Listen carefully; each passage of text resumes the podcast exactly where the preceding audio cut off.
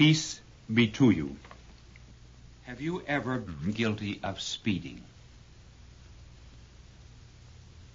If you were, when you came into the garage after exceeding the speed limit, did you ever bend your head over the steering wheel and weep? Did you ever shoot game out of season? Did it ever cause you great remorse? It is very obvious that here there is a breaking of the law, and there is not just exactly the same kind of feeling that follows the breaking of the law as there is that follows the wounding of someone that we love. We have been insisting all along that the standard and norm of our morality is not just a law, but a person. Not something that is prohibited, but rather charity and love. That is why some people will feel greater sorrow for sin than others. It all depends upon how much we love. Suppose you cannot sing. Suppose you could not carry a key on a ring. And you were put into a choir where everyone else could sing. You hit a false note. The director of the choir would look at you with a very sour face. All the other singers would turn toward you and give you a dirty look. Why is it that they act that particular way to you? It is because they feel that discord much more than you do. You are not musical enough to appreciate it. But they are. So too there are some people who do not appreciate the love and the mercy of God. And therefore they are not so much inclined to feel a regret as those who have just a vague concept of deity. I do not mean to say that they are without blame. Just as there was a reality to you hitting a wrong note. I only say that where there is the love of Christ, there is, first of all, a refusal to do anything that would wound him, and secondly, when we do hurt him, we feel a greater contrition and sorrow. That is the difference between law and love, between sin in the natural order and sin in the supernatural order. Just let me give you a few more differences to explain it. When we are governed solely by law, when we are not in the state of grace, but when we do wrong, we have a sense of guilt. When, however, we are in the state of grace and we sin seriously, we have a sense of pollution, of shame, of defilement. The difference between the two is very much like well, the remorse of Cain or Judas compared to the remorse of the prodigal son, who said that he had sinned against his father. Then, too, in the natural order, we are apt to have a fear of temporal punishments. Whereas in the supernatural order of grace, we are governed by a sense of the holiness of God. Another difference is that in the natural order, our sorrow very often extends only to some sins, and particularly the more shameful ones. Not always to such sins as avarice, selfishness. But when we are penetrated by the Spirit of Christ, then we even are sorry for our bad motives for our evil thoughts, anything that inspires a bad action. A final difference. In the natural order, the grief for a fault or a sin is often vanishing and temporary. As it was in the case of the judge who heard Paul. Remember, sacred scripture says something that is indeed very striking. The dog goes back to his vomit. And sometimes sinners will go back again to their sin simply because they were not penetrated with a keen sense of the reality of sin. If, however, we live in the supernatural order, then there is an enduring conviction of sin. Then we become very much like Peter. It was said that he so much regretted his sin that he had furrows in his cheeks from the tears that he shed for denying our blessed Lord. Our aim, then, is to imitate the life of Christ himself. Now, this does not mean that we have to be born in a stable, that we have to visit Egypt, that we have to dispute with our teachers at the age of 12, or that we have to change water into wine or go to a wedding at the age of 30. No. It means that each of us is to do what Christ himself would have done in our place. We are not to copy Christ as, for example, a student will copy a great master in an art gallery. We are rather, as we said, to have the Spirit of Christ in us. This being understood, we now come back to the law that should govern all of our moral life. We repeat it because it is so important. Our blessed Lord said, Thou shalt love the Lord thy God with thy whole heart and with thy whole soul and thy whole mind. This is the greatest of the commandments. And the second is like to this. Thou shalt love thy neighbor as thyself. Notice that all the Ten Commandments were summed up in love. And you never can have love except by and through a person who is opposite you. Now, who is the person that is opposite you? God and neighbor. That is why when we are in love with someone, we speak of our love. As we said before, namely there's a bond uniting the two of us. So that the basis of moral life is an earthly trinity. Just as there is in heaven the trinity of the Father, the Son, and the Holy Spirit, so on earth there is a trinity of moral relations. I, thou, and God just as there is a dialogue between me and you and God. So there is the eternal dialogue of love,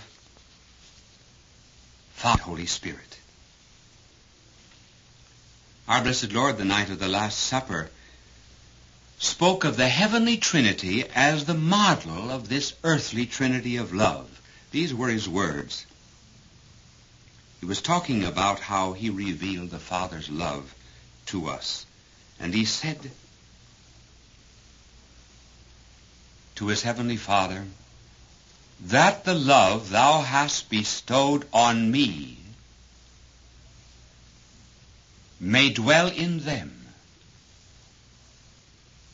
and I too may dwell in them. You observe, therefore, that the norm of our love of neighbor is not just the love we have for ourselves, but the love that Christ has for us.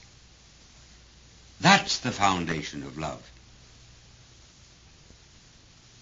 Another point. These two commandments, love God and love neighbor, we said, sum up the Ten Commandments. The Ten Commandments refer to love of God and love of neighbor. The first three commandments are related to God. The last six commandments are related to neighbor. And in between the first three and the last six comes the fourth.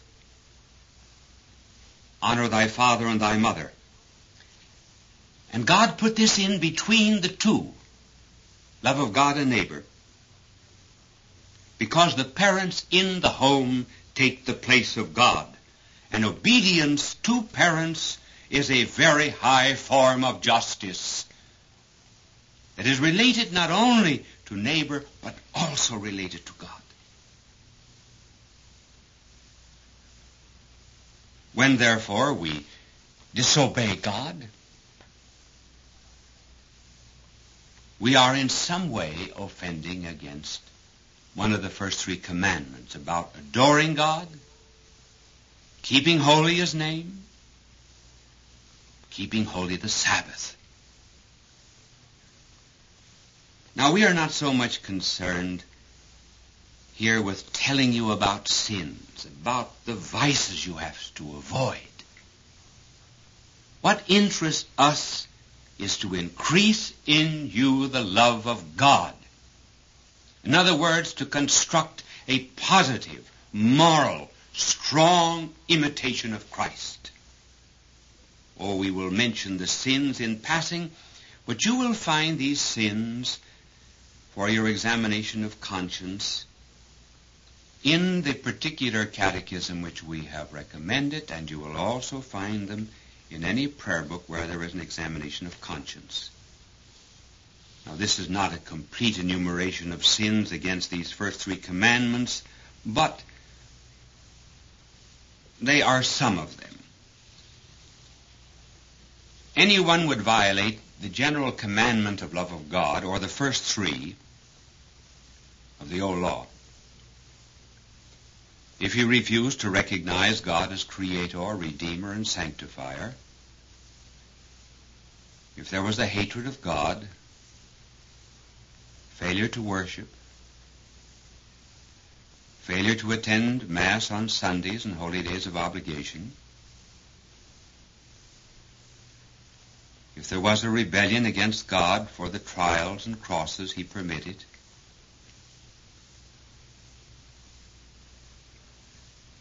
if there were such things as idolatry, superstition, blasphemy, cursing, sacrilege, loss of faith, presumption, despair, dishonoring the Sunday, and the like. But we are not just to avoid these sins. We really must know why should we worship God? Why should we honor Him? Why is His name holy? If we understand this, the first commandment to love God with our whole mind and our whole soul, then perhaps we will not fall into any of these sins. That is what we are going to explain. How do you think of God? Do you think of him as someone on a throne who sulks and who pouts and gets angry if you do not go to Mass on Sunday? Or if you blaspheme? Do you think it makes him unhappy when you do not pay any attention to him? Or do you think that he is a kind of a benevolent grandfather who's indifferent to what you do, who likes to see you go places and do things and have a, have a good time, regardless of how you do it? No, God is not like either picture or the other. Does he lose something when we do not worship him? Of course not. We do. But first, why worship God? What is worship? Worship is a contraction of worth-ship. It is a manifestation of the worth in which we hold another person. Worship is a sign of value. You applaud, for example, an actor on the stage. You may applaud an athlete. And when you do so, you're putting a value on his worth. Every time a man takes off his hat to a lady, he is worshiping her. Now, what does it mean to worship God? It means to acknowledge in some way His power, His goodness, and His truth. If you do not worship God, what do you worship? Nine times out of ten, it'll be yourself. If there is no God, then you are a God. And if you are a God, I am an atheist.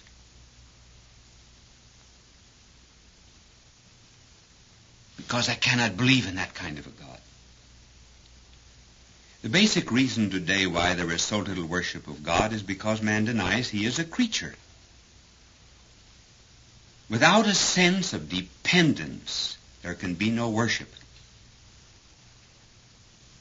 But that's the definition of worship. Now, why should you worship God?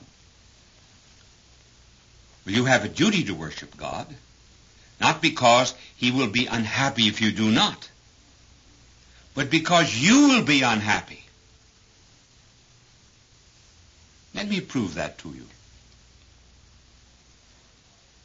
Suppose you are a father. Your little boy brings to you at Christmas time a little 10 cent knife that he bought.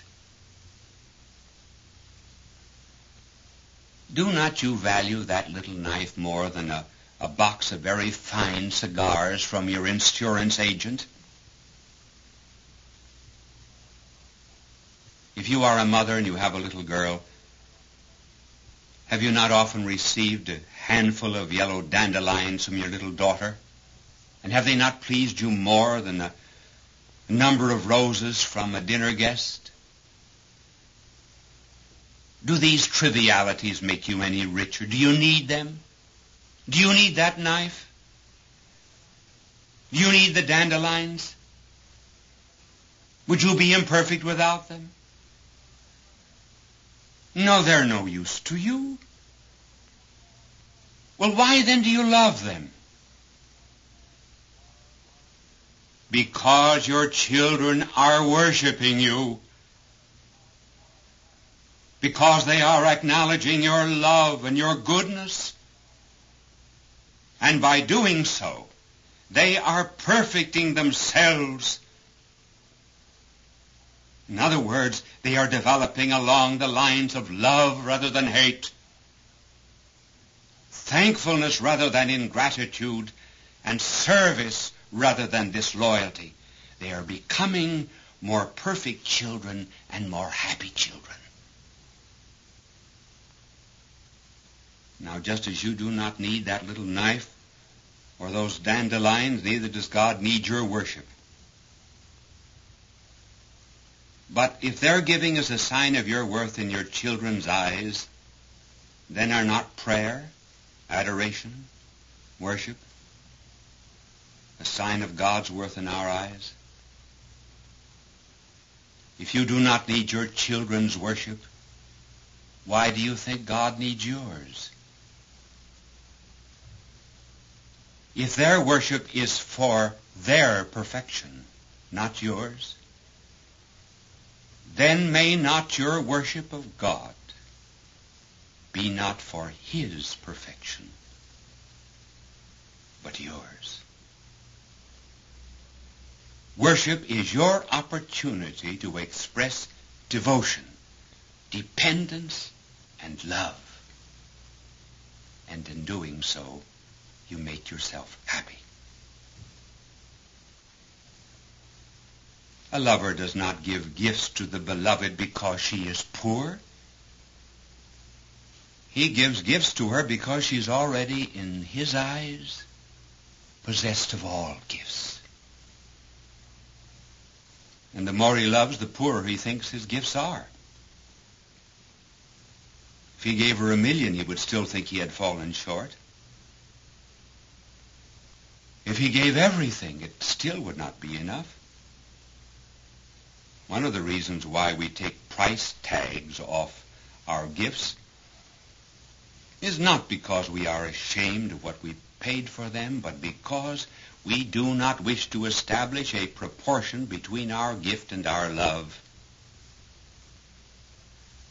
When therefore a, a man gives a young woman gifts, his gifts do not make her more precious, but they make him less inadequate.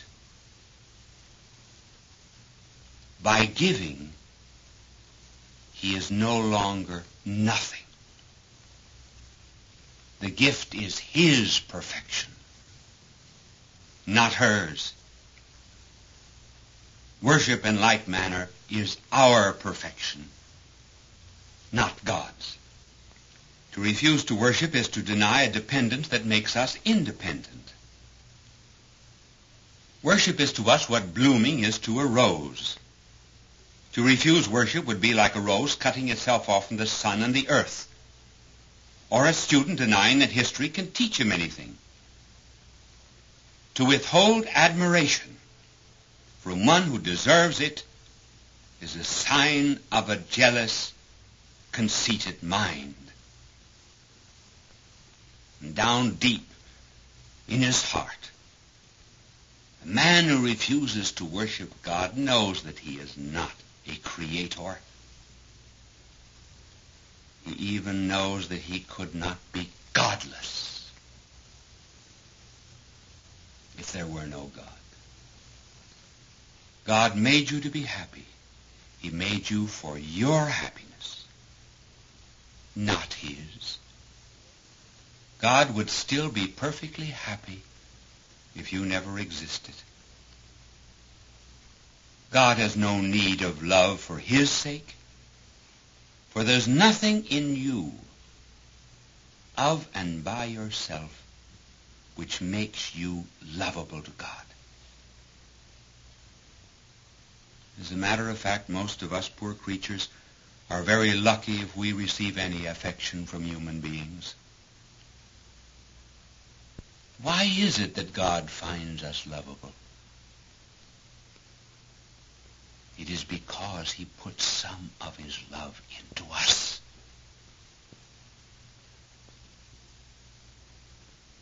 And that is how we are to find everyone else lovable too. When we put some of our love into them, then they become lovable.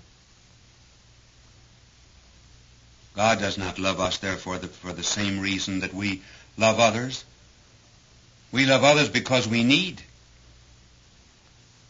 We live in poverty. Someone has to supply our lack. But God does not love us because he needs us. He loves us because he puts some of his love into us. That is why we are valuable. When therefore God asks us to love him with our whole heart, whole mind, our whole soul, it is because he wants us to be happy.